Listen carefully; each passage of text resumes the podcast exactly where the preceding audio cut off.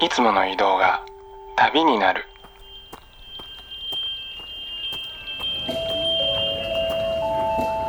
音で巡る30分間の小旅行へご案内します。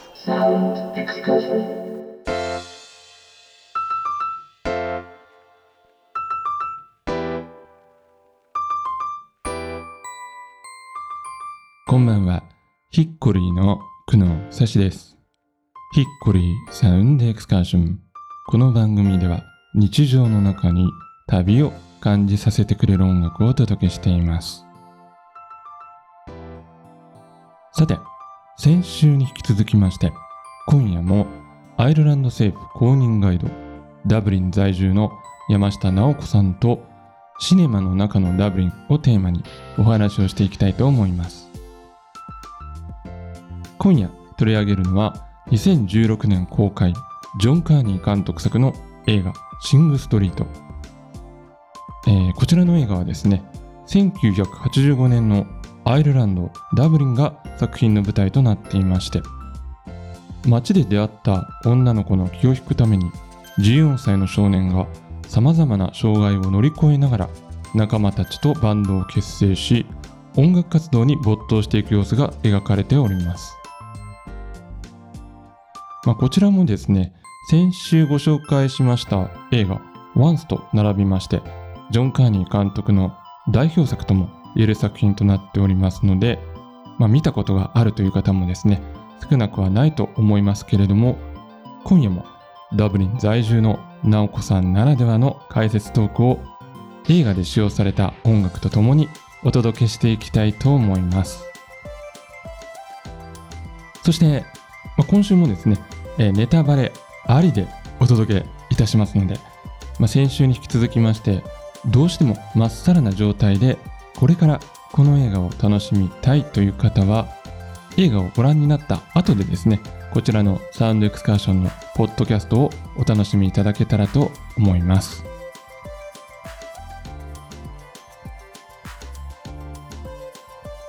ヒッコリーサウンドエクスカーション。それでは今夜も音の小旅行に出発ですさて、えー後半はですね同じくジョン・カーニー監督のシング・ストリート未来への歌について直子さんとお話をしていきたいと思いますはい、お願いします。まあ、これ80年代のねアイルランドの時代風景ということであの不況とか失業問題とかあとはまあ管理教育のあり方とかがまあ描かれているわけなんですけれども、現在と比較してあの映画の中のアイルランドを見て何か感じるところっていうのありますか、そうですね。あの、私の友人たちはみんな、こう、うん。これが青春時代だったんですよね。うん。あの、アイルランド人の友人は。う。んうん。で、あの、ワンスに比べて、あの、アイルランド人が圧倒的に言うのは、シング・ストリートの方がみんな好きなんですよ。そうですか。へえうん。うん。やっぱり自分の青春に重ねて、うんうんうんさらに久野さんおっしゃったように、ええ。あの、本当にこの時代って、あの、子供たちはティーンエイジャーだったけど、お父さんお母さん大変だった時代で、うん。移民って80年代でもまだまだ、あの、全然減ってなかったし、うん。失業率それこそ20%超えてたと思いますし、お金がないことで家庭不安になってとかね、うんうんうん主人公の彼、コナー君でしたっけ、ええ彼のお家って割とあの、いい家ですよね。いいうちでしたね。うん。なんだけれども、うんあんな感じですよね。そう、結局売りに出されちゃうっていうね。そうそうそう。で、あの、お父さんが建築家なんだけど、きっと仕事がなかったんじゃないかと思うんですよ。あうんうんそれで、お兄ちゃんも優等生だったのに、ちょっとぐれちゃったみたいな。あ、そうですね。うん。はい。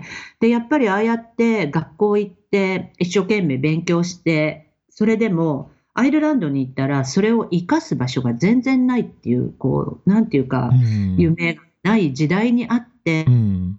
その外国からのああいうエネルギーとかで、うんみんな外をこう見てた時代みたいですね。うん。で、それが少しずつ90年代になって、そういう世代が、そこで育った世代が90年代に実際に自分たちがミュージシャンにちょっとずつちょっとずつなっていったりしえて、え。90年代のアイルランドってまだ貧しいながらももっとエネルギーがあって、うんで2000年代になると実際に経済成長が起こってっていうような流れのなんか発端っていうかその一番最初にアイルランドの音楽を現代のこう音楽を世界的に広めていくことになった種みたいなうん人たちがこのあのシングストリート校にいたあの子たちだったのかなとかってちょっとそんな感じですね。なんか U2 のバンド結成の話が割とモデルになってるんじゃないかっていうね。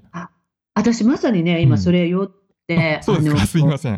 い。えいえいえ、うんあの U2 も私もそんな詳しく知らないんですけど、え同じように中学校ぐらいでバンド組んだんですよね。うん、そうそうそう。で、ダブリンのノースのね、えシンストリート校じゃないんだけれども、うんあそうなんですね。うんあの、なんか今回お話しするにあたって改めて見てて、うん私はあ U2 もうこうやってバンド組んでったんだよねこの時代に ってすごい思いながら見てたんえですよ。そうそう。あの主人公の彼がまあボノで、あの眼鏡かけたうんあの音楽に詳しい子があのエッジみたいな。エッチですよね。そうそうそうそう。そんな感じしますよね。うん、うんなんかすごくメイクセンスです。そう。あとは、まあ、やっぱり先ほどのね、あの、社会状況もありますけどうん、もう、あの、現実がひどいから、ああいう、まあ、メイクとかして、もうディラン・ディランの歌の世界とか、あの、ちょっと現実離れした方向に走っていってるのかなと思いましたね、なんか見てて。なるほどね。えー、直子さんのセレクトで、えーザ・ジャムのタウン・コールド・マリスということで、まあ、この曲はあれですよね、あの、確か主人公のお兄さんが、あの、まあバンドやるならこういうの聞いて勉強しろよみたいな感じでレコードを渡した中の一つですよね、はいこれってね。だったと思います。うん、はいはいはい。この曲について何かありますか？えっと、私、あの、自分が80年代に、うんえっと、小学校後半から中学、高校って育った時、はい。こういう曲って耳にしてたと思うんですけど、洋楽ブームええだから、やっぱり日本のポップスをすごく聴いてたんですね。はい。のでも今聞くと、日本のポップスが全部こういうのに影響を受けてたんだなっていうのがうん。ですよね。今、80年代の日本の、まあ、日本ではアイドルって言われた人たちの歌が逆にやったりしてるみたいですけど、なんかあの、いい曲が多いし、うん。あの、堤恭平さんとか亡くなられて、改めてフィーチャーされて聞くと、うん。あの、堤さんの作曲した曲のちょっとした感想とか、1番と2番の間とか、うん前奏とか、うんすごく洋楽っぽくて、そうですね、確かに。うん。うんなんか当時子供の時は分かってなかったですけど、うんあなんかだからこうやってしっくり、あの来るのかなっていうことがすごくね、うん。思いますね。そうですよね。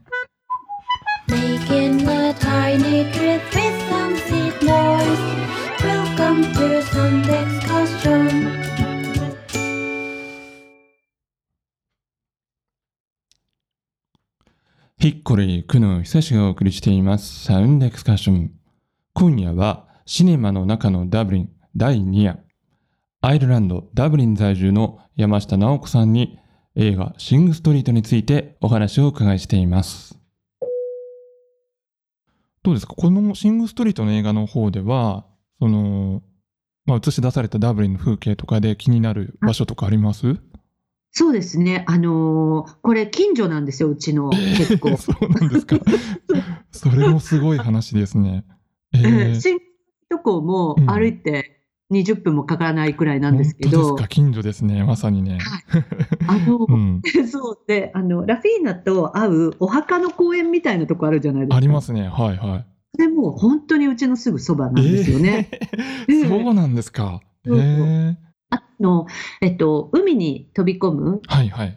言葉のところの、うん、あれはあの電車に乗って行くじゃないですか、ええそうでしたね。ダートに乗ってね。あれもあのワンスではダブリンバスだったけれどうんも、うん。あのダートに乗ってあっちの方に行って、あの辺はちょっと環境がいいっていうか、お金持ちのエリアで、はい、コナー君のおじいちゃんがボート持っててっていう、うん。なんとなくあのうまくそのコナー君のもともとのバックグラウンド、うん育ちはいいうちなのに、あ時代でこうなっちゃったみたいあなあことも、あはい、出てるなっていうか、んでも、だからこそあのいろんな家庭環境の子が出てくるじゃないですか。そうですね。はいはい。あれもすごくあの子があの学校に転校しなかったら、うん。味わえなかった新しい世界だし、うん。いじめっ子と最後ね仲良くなるっていうかいじめっ子が可愛いですよ。なんか、ボディーガードっていうか、ローディーになるんですよね。うん。うん、なんかあの辺もすごくいいないい話でししたよね、あそこはね。いい話、やっぱり子供ならではっていうか、うん。14、5のね、子たちならでは。でも、あの、いじめっ子の子、どう考えても高校生に見えなくないですか？見えないですね、あれはね。まあでも、あの、女の子もかなりね、大人びてるなと思いましたけどね。あの、あの、女の子、うんあの、結構、あの、他のにも出てる子ですよね。あ、そうなんですね。うん。ボヘミアン・ラプソディにあ、出て出てましたっけ？あ、全然気づかなかった。私も人で気づいたんですけど、あ、そうでしたか。あと、はい。やっぱりワンスの頃に比べてって言ったら悪いんですけど、うんあの、もう、ジョン・カーニーも名前が知れた監督になってたから、あはい。子供たちは初めて演技するっていう子たちだけど、他は割と、あの、こっちでは知られてる人とかがいたりして、あの、お父さん、ーうんうん。えっと、コナー君のはい家の、はいあのあのお父さん、あの、ゲームオブスローンズの役者さん、アイランドチンの役者さんなんですけど、ああ、そうなんですね。はい、いろいろ出てるし、あの、お兄ちゃんもその後、いろんな他の映画とかに、ねへ女の子は年上ですよね、そもそえ。も。ねなんか、あの、設定ではね、でも一つ年上とかだったんですけど、もっと上に、ね、だいぶね 言えるけどみたいな。うんうん。そこもちょっと、なんていうか、ちょっとこの映画、やっぱりジョン・カーニーらしいなっていうのは、あの、そういう80年代の大変だったアイランドの現実なんだけど、うんすごくファンタジーですよね。ファンタジーですね。うん。やっぱりあの、現状がひどいからこそ、やっぱそのファンタジーの妄想の力が、もうどんどん広がっていくっていうか。でもそれ大事かもしれませんね。うん。うんあ、の、現実で満たされちゃうと、うんやっぱり想像の余地が狭められてしまうから、ですよね。うん。うん、あの、なんていうか、こういう時代だったからこそ、うん U2 みたいな人が出たみたいな、うん、そうですよなんね。そういうのもあるかもしれないし、うんあの曲もね、あのどんどんコナー君が曲書くけれども、はい。思いの丈をぶつけたりとか、うんあと、お父さんとお母さんが喧嘩して辛い時とか、うん振られちゃったなっていう時に、うん。自分で曲を書いて、こう、なんか消化していくっていう、ああいうの大事だなって。うん。あのー私すごいうん切ないながらも苔みよかったのが、うんやっぱりあの、プロムのシーン。プロムのシーンね、ありましたね。ねはい。あれ初めて見た時、うん。全然あの夢の世界だと思わなくって、うん。なんかこう入ってっちゃったんですけうど、ん校長先生もすごくイケてる校長先生になってるし、あのプロムでは、うん。なんかバック転かなんかしちゃって、そうそう、かっこよかったですよね。ねでお父さんとお母さんも仲良しで、あのぐれちゃったお兄ちゃんもすごいかっこよくなって、まあちょっと現実にない、その主人公の妄想がそのまんま絵になったようなシーンでしたね、あれはね。ねでなんかあれは、バックトゥーザフューチャーのうんうん。マージュでね、そう言われるそうですね。ね確かに。通りですけど、うんなんかあのこの映画全体が、まあ、80年代のあのいろんなヒット曲へのオマージュになってるし、今伺って U2、はいはい、おそらくもう影響を受けたであろうグレン・ハンサードも、うんそういうあのオマージュにもなってるし、いろんな映画とか、あの監督自身が影響を受けてきた、インスパイアされたものへのオマージュになってるのかなですしね。とても辛い現状から夢を見るというね、あのプロムのシーンではい。かかった、Love It Like Your Story っていうんですか？そうですね。はい。すごいですよね。これ、割と5年ぐらい前に作ったのだけど、80年代の風に曲そうをなんですよ作っね。てるんですよそうね。そう、なんか、すごい研究してると思いますね。なんか、あの、ありそうな感じですもんね。そうそ80う年代になん。なんかこの曲、昔あったんじゃないかって感じですよね。うん。そうそう。うんね。映画用にオリジナルで作ったと思うんですけど。なんとなくあの、ここら辺から結末に向かってゴゴゴゴゴゴってなんかこう行くじゃないですか。はいはで、あの、最後の最後の、これ、ワンスの結末もちょっと印象的だけど、この結末も印象的ですよね。印象的ですね。はいはい。そうですね。あれもちょっともやっとしましたね。確かにね。あ、もやっとしました？うん。どこへ行っちゃうんだろうっていうかね。うん、なんかそうですね。このままうまくいくのかなみたいなね。私はこれすごくファンタジーだなと思って、もうあの全部このコナー君のうん。初めから最後まで全部夢だったんじゃないかなって、ああの結末で。そっか、夢落ちね。そうそうそう、うん。思っちゃって、で、まさにあのアイルランドの昔のケルト神話のうん。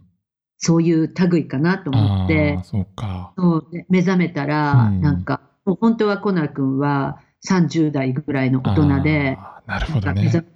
若い頃うん。こんなことできたらよかったなっていう夢を見て、うなん、か、で実は疲れた中年になって自分は 子育てしてたとか。でもそうう。いう受け取り方もできますよね、あれはね。確かに。あうのん、妄想が膨らんだ場面。僕はちょっと。とあの、小さな恋のメロディーのあの、エンディングを思い浮かべましたけどね。私もそれ思いましたよ。ね、ちょっと似てますよね、あの辺はね。似てる、いろんな場面って似てますね。ね。なんかいろんな要素が入ってますよね、こうんれ。さあ、そしてですね、この映画の中では、えなんと以前、この番組でも特集しました、心理時の曲がね、流れているということなんですけれども、これすいません、ちょっと僕気づかなくって、どこでしたっけ、これ？そうなんですよ。うん私もね、何度見てうも、ん。全然気づかないかったんですけど、エンドロールにちゃんとうん。リジーのイエローパールが使われてるっていうのが出てくるはいので、はいはい。今回ちょっと意識してみたら、実は、ええあの、一番最初のチャチャーンっていうとこだけあった気がするんです。うわーこれは難しいな。じゃあ歌とかまでは流れてないってことですかね。流れてないと思うんですよ。あの誰かね、気づいた方がいたら教えてもらいたいぐらいなんですけど、あの、うんもう、え、ごく最初の方うで、ん。えっと、あのー歌番組、歌謡番組、あはいの、お家でお兄ちゃんと歌謡番組見るんですけどえ、えあ木曜日の7時ですとかって言っうて、ん。トップオブザポップスかなああ、トップオブザポップスですね、あれはね。はいうん。そう、それで、あの、デュラン・デュランがかかる。そうですね。うん。リオって曲はね。うん。そうそうそうです。うんところが、あの、デュラン・デュランのちょっと前に、うん。本当に直前にトップオブザポップスですって言ってるとこに、チャッチャーンってなんかあった気がするんです。じゃあなんかあれかな、エンディングの後ろの方がちょろっと聞こえたのかな。かもしれない。そうか、それは分からなかったな。そう、でもエンディングにね、イエローパールがあるから、うんでも、何度見てもそこしか気づかなくて、でもそれだけでもエンディングロール出さなきゃいけなかったから、出してるのかなって、もしそうだったらちょっと、えーって感じそうです。ね、これはちょっとね、もう一回見ないとダメですね、僕も。うんうん一番もう本当に最初の方で、うん。あれってイエローパールってすごくあの印象深いじゃないですかね、音とか、うんうんシンセサイザーっていうんですか。そうそうそあのリジーが日本に行って影響を受けて作っう。たんですよね。うんええあの MB とかもマスクしてたりとか、うん掃除の日本の人とか出てきたりとか、ええうん、なんかあれだと思うんですけど、どうです？どうでしょうじゃあちょっとね、あの、もし詳しい方いらっしゃったら、ぜひね、ちょっと番組宛てに教えていただきたいなと思いますけれどもね。本当、教えてほしいです。はい。えー、さて、それではですね、えー2022年、今後の直子さんのご予定を教えていただけますでしょうか？はい、えーと、そうですね、今年の夏、本当に日本からのね、お客さんがうん。来てくださるようになるといいんですけれどうも、ん。お問い合わせはええもう過去2年に比べていただくようになってきたので、はい。まあ、あの来れるようになったら来ようと皆さんね、思ってくれるのかなという感じなんですけど、ええ一応、あの、今年は、あの、次の本を、アイルランドの本をお。出させていただきたいと話を。これは楽しみですね。で、はい、くださってるんですけれども、うん。秋ぐらいに出せたらいいなと思っています。あの以前の本はねあの、まあ、ガイドブックという形でしたけど、はい。その続編的な感じですか？え。内容としましては。いや、えっ、と、もうちょっと、えっ、と、なんだろう、文章が多くなるっていうか、あの、じゃあエッセイみたいな感じですかね。そうですね、はい、うんうんあの、テキストが多い本になる予定です。じゃあ、あの、直子さんのあのブログの文章をもっと深く掘っていったみたいな感じですかね。そうですね。あの、自分のイメージではそういう感じです。今、うんあの、いろいろ方向性を決めてるところなんですけど、うんなので、あの、まあ、アイルランドの情報プラス、えートリビアとか紹介とか、なんかそんな本にできたらいいなと思ってるんですけれども、いや、それ楽しみですね。うん。あとは4月に日本に行けたら、あの、ちょっと遠いんですけど、福岡でうん。講演をさせていただくとか、あと東京でもイベントあると思います。おー何かテーマを絞ったりとかですかね。えっ、と、福岡のはですね、もう決まっていて、えあの、私、赤毛の案好きじゃないですか。はいはい、そうですね。で赤毛の案とケルトというあの、はいはいははいい。、ケルト協会っていうね、ところで主催してくださるんですけど、うんあの、赤毛の案に見るケルトみたいなお話をさせていただく予定です。あ、わかりました。はい。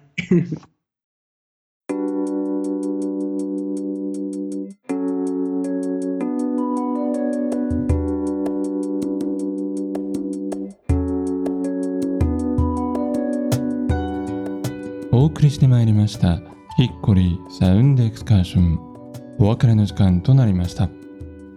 さあ今夜はシネマの中のダブリン第2夜ということでアイルランド政府公認ガイド山下直子さんに1985年のダブリンを舞台にした映画シング・ストリートについてお話をお伺いしてきました、えーちなみにですね1点訂正がありましてトークの中で、えー話が出ました「イエローパール」という曲はセンリゼィではなくてフィル・ライノットのねソロ名義の作品でした、えーすいません。僕の方でねきちんと確認しておらず失礼いたしました。